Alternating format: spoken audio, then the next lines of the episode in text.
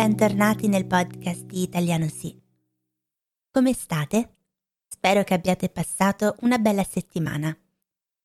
Oggi, prima di iniziare, vorrei comunicare un messaggio per me importante che riguarda la situazione attuale con la guerra in Ucraina.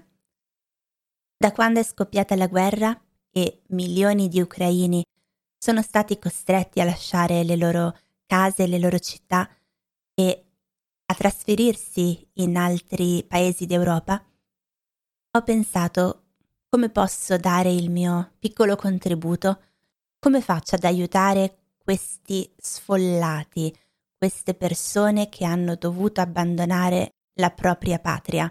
Ne sono arrivati tanti anche in Germania, ma gli aiuti più concreti di cui hanno bisogno sono due, una casa e dei soldi.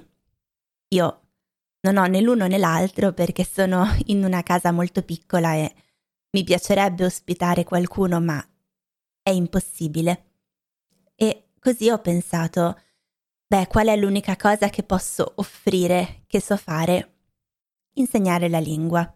Probabilmente non il tedesco perché diciamo che non sono ancora a quel livello, ma sicuramente l'italiano.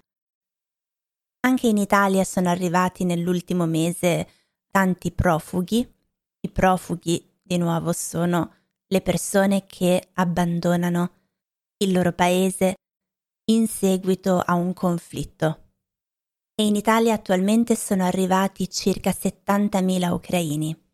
Queste persone, dopo che si saranno inserite eh, nella città in cui sono capitate o in cui hanno scelto di andare, Dopo che avranno trovato una sistemazione, una casa, una delle prime cose che dovranno fare sarà imparare la lingua, perché senza non puoi fare molto.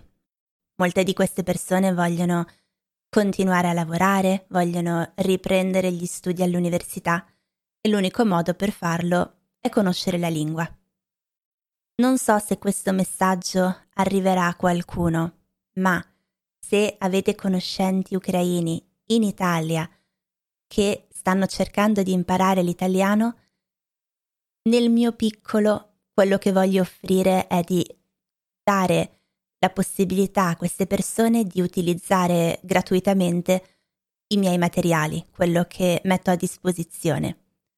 Per le persone con un livello più avanzato do a disposizione tutte le trascrizioni del podcast e ai principianti offro un profilo nel mio sito web di cui vi ho già parlato una volta, ve ne parlerò di nuovo in futuro, ma molto in breve ho una piattaforma online di autoapprendimento, cioè per studiare da soli, di livello A1, che contiene spiegazioni video, libro di grammatica e tanti esercizi online.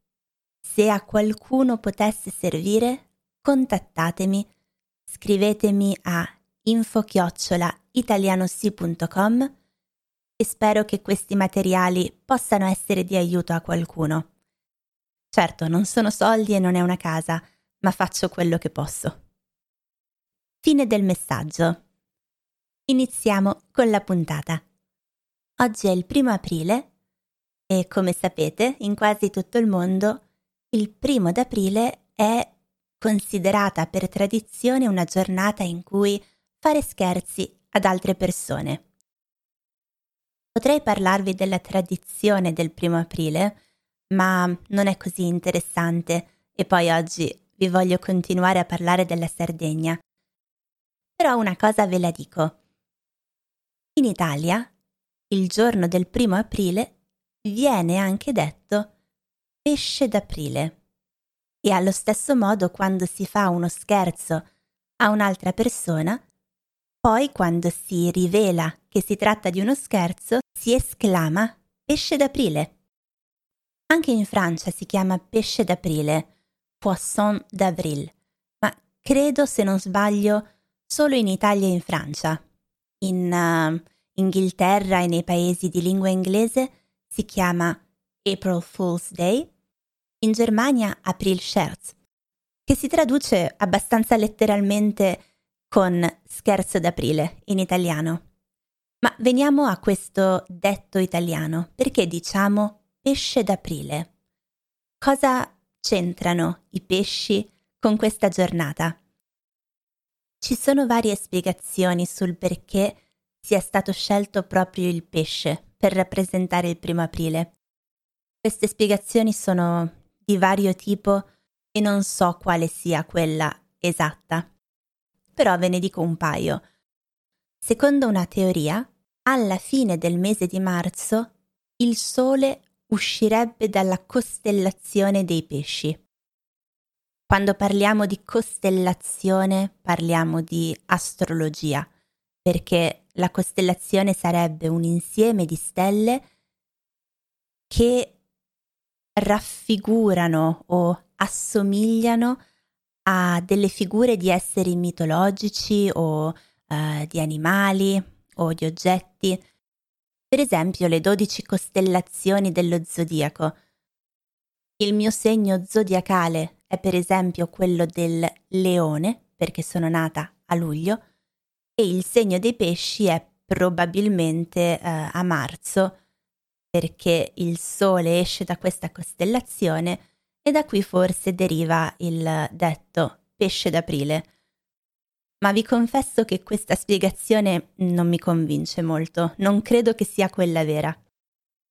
Un'altra spiegazione viene dalla Francia e si riferisce a un pesce molto piccolo, molto giovane, con poca esperienza e che quindi verrebbe catturato facilmente. Ecco, questa spiegazione mi piace già di più perché in italiano esiste un modo di dire che è abboccare all'amo o anche abboccare come un pesce all'amo. Visto che è un modo di dire, faccio partire il jingle così lo trovate più facilmente se ascoltate con i capitoli. Il modo di dire della puntata. Abboccare significa afferrare con la bocca e amo non c'entra nulla con il verbo amare, io amo. No, non c'entra nulla. L'amo sarebbe un, um, un ago di acciaio che si usa per pescare. Questo ago ha una forma curva che finisce con una punta. Su questa punta si mette si infilza una esca, che potrebbe essere un piccolo verme, e poi questo amo con l'esca viene usato per pescare un pesce. Quindi il pesce abbocca all'amo. Abboccare all'amo, come modo di dire, significa cadere in un tranello, farsi imbrogliare lasciarsi convincere di qualcosa che non è vero, farsi raggirare, farsi truffare. Sto usando tante parole, ma hanno tutte lo stesso significato. Se una persona cerca di fregarmi, questo di nuovo stesso significato, ma più colloquiale, la parola fregare. Se una persona cerca di fregarmi, imbrogliarmi, truffarmi, cioè di fare qualcosa di sbagliato dicendomi una cosa falsa, attirandomi con una bugia e io ci casco, ci credo, credo a questa persona, allora abbocco all'amo. Proprio come un pesce che cade nel tranello dell'esca e per mangiare questa esca rimane attaccato all'amo e quindi muore, anche noi persone se cadiamo nel tranello di qualche malintenzionato, qualche persona che ha delle brutte intenzioni, allora abbocchiamo all'amo e veniamo imbrogliati. Ecco, mi piace questa spiegazione perché effettivamente l'idea di cadere vittima di uno scherzo del primo aprile del pesce d'aprile è abbastanza simile all'idea di abboccare all'amo.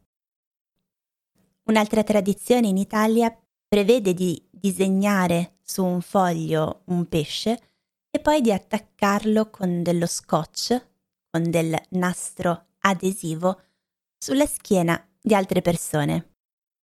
È una cosa che si fa soprattutto tra gli studenti a scuola. Ok, basta parlare di pesci d'aprile. Iniziamo con l'argomento di oggi. Una regione italiana. Continuiamo a parlare della Sardegna. Questa è, credo, la quarta puntata di fila, di seguito, su questa regione. Nell'ultima puntata vi ho parlato di piatti tipici della Sardegna e, se vi ricordate, vi ho parlato del pane carasao e mi sono domandata se sarei riuscita a trovarlo in Germania. Pensate un po' che coincidenza un paio di giorni dopo sono andata in un supermercato italiano perché dovevo comprare un, uh, un piccolo dolce da regalare a un paio di miei studenti qui in Germania e pensate un po', ho trovato un'intera fila di uno scaffale del supermercato piena di pane carasao. Saranno stati almeno 7-8 tipi diversi, che poi credo che siano tutti uguali, quindi non so quale potrebbe essere la differenza. No, purtroppo non l'ho preso per due motivi. Uno che costava davvero tanto, era molto caro, ma soprattutto era molto grande. Il pacco conteneva non so quanti fogli di pane carasao, ma il diametro del cerchio era veramente grande e io ero a piedi a questo supermercato che dista circa un'ora a piedi da casa mia e non me la sentivo di camminare per un'ora con questo pacco enorme di pane sardo sotto al braccio. E poi guardando in giro tra i vari scaffali ho iniziato a vedere un sacco di specialità sarde che non avevo mai visto in vita mia ed è stato molto divertente, molto curioso. Ho visto per esempio uh, le panadas, e anche le pardulas. Vi ho parlato di queste cose la volta scorsa. In realtà alla fine non ho comprato nulla di sardo perché non ero andata lì per quello. E che cosa ho comprato? Dunque, per i miei studenti tedeschi ho preso un pacchetto, un sacchetto di chiacchiere che sarebbero un dolce tipico di carnevale. Sì, è un po' in ritardo, ma volevo prendere loro qualcosa per la Pasqua. Va bene uguale. Poi ho preso una confezione di taralli o tarallucci, che uh, sono uno snack salato. E che altro? Una confezione di estate, che se mi ascoltate da un po' forse ve lo ricordate, è un tipico tè mm, freddo italiano, molto famoso in Italia, ed è personalmente la mia bevanda preferita. Anche quello, devo dire, era molto caro in questo supermercato, ma non ho resistito. Tornando alla Sardegna, oggi vi parlo di alcune curiosità, cose un po' particolari, un po' strane, interessanti, che possiamo dire su questa regione. Numero 1. Si dice che i sardi, le persone che vivono in Sardegna, vivano molto a lungo Infatti la Sardegna viene considerata un'isola di centenari, cioè persone che raggiungono cent'anni. In generale si dice che la speranza di vita in Sardegna sia molto più lunga rispetto al resto degli europei, italiani inclusi. Perché hanno questa fortuna? Non si sa di preciso, ma si ipotizza che sia una combinazione tra stile di vita, alimentazione, ma anche DNA, ovvero genetica. Chissà se trasferendoci in Sardegna possiamo sperare di vivere fino a cento e passa anni. Cento e passa, cioè cent'anni o anche di più. Numero 2. In Sardegna c'è un canyon, proprio come il Grand Canyon. E questo canyon è in particolare il più grande di Europa. Si trova tra i monti del Gennargentu e sorge sulla gola di Gorropu. Questa gola, che sarebbe il canyon, è lunga 1500 metri ed è coperta da dei sassi di colore bianco che sono stati levigati, lisciati, grazie all'erosione del vento e dell'acqua. Numero 3. A Luras, che è un comune in provincia di Olbia Tempo, c'è un albero molto molto antico. Quest'albero viene chiamato col nome di Sozzastru, che in italiano significa l'olivastro, e infatti si tratta di un albero d'olivo, cioè da cui vengono le olive. Secondo l'Università di Sassari questo olivo avrebbe tra i 2500 e i 4000 anni di età. Ah, scusate, leggo adesso che la mm, traduzione in italiano di sozzastru in realtà è l'olivastro patriarca di tutti gli olivastri, ma dai sardi viene anche chiamato Osubabbumannu, che significa il grande padre. Quanto è grande questo albero?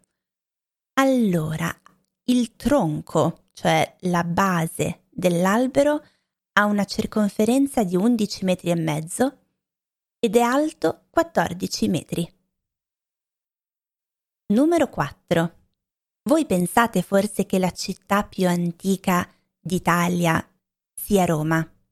Invece no, si trova proprio in Sardegna e si chiama Sulchi. Credo che si pronunci così. Sulchi in realtà era il nome originale, oggi questa città è conosciuta con il nome di Sant'Antioco. Si trova nel sud della Sardegna e secondo gli archeologi i resti che sono stati trovati in quest'area risalgono all'800 a.C., quindi a prima della nascita di Roma. Numero 5. Un altro primato per la Sardegna, cioè un altro primo premio, è l'avere il più grande lago sotterraneo d'Europa. Sotterraneo significa che si trova sottoterra. Vi ho detto che in Sardegna ci sono tante grotte, vi ricordate? Ecco, proprio in una di queste grotte, che si chiama la Grotta di Nettuno, eh, vicino ad Alghero, si trova il lago La Marmora, che è lungo 130 metri e largo 25 e profondo 9 metri.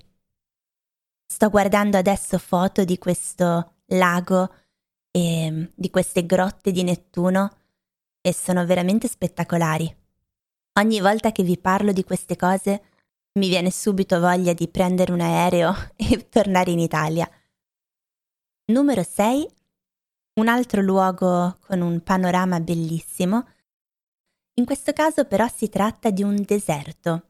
Infatti in Sardegna c'è uno dei deserti più grandi d'Europa.